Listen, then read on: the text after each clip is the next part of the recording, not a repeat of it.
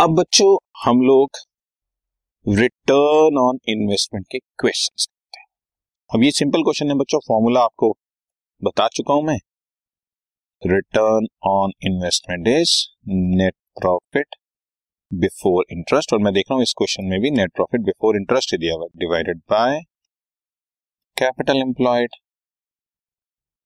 Into 100। Formula मैंने आपको अच्छी तरह से समझा दिया है। और इस क्वेश्चन में नेट प्रॉफिट बिफोर इंटरेस्ट भी गिवन है 5 लाख रुपए, लॉन्ग टर्म डेट्स गिवन है और शेयर होल्डर फंड्स गिवन है बच्चों। कैपिटल एम्प्लॉयड का फॉर्मूला भी share holder funds plus non current liabilities, या इसी वाला वर्ड लिख देता हूं long term debts.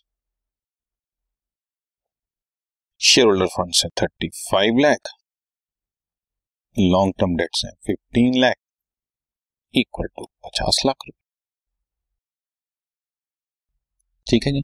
So return on investment is net profit before interest question में दिया हुआ 5 लाख रुपए, कैपिटल एम्प्लॉयड हमने निकाल लिया 50 लाख रुपए, आंसर इज 10%।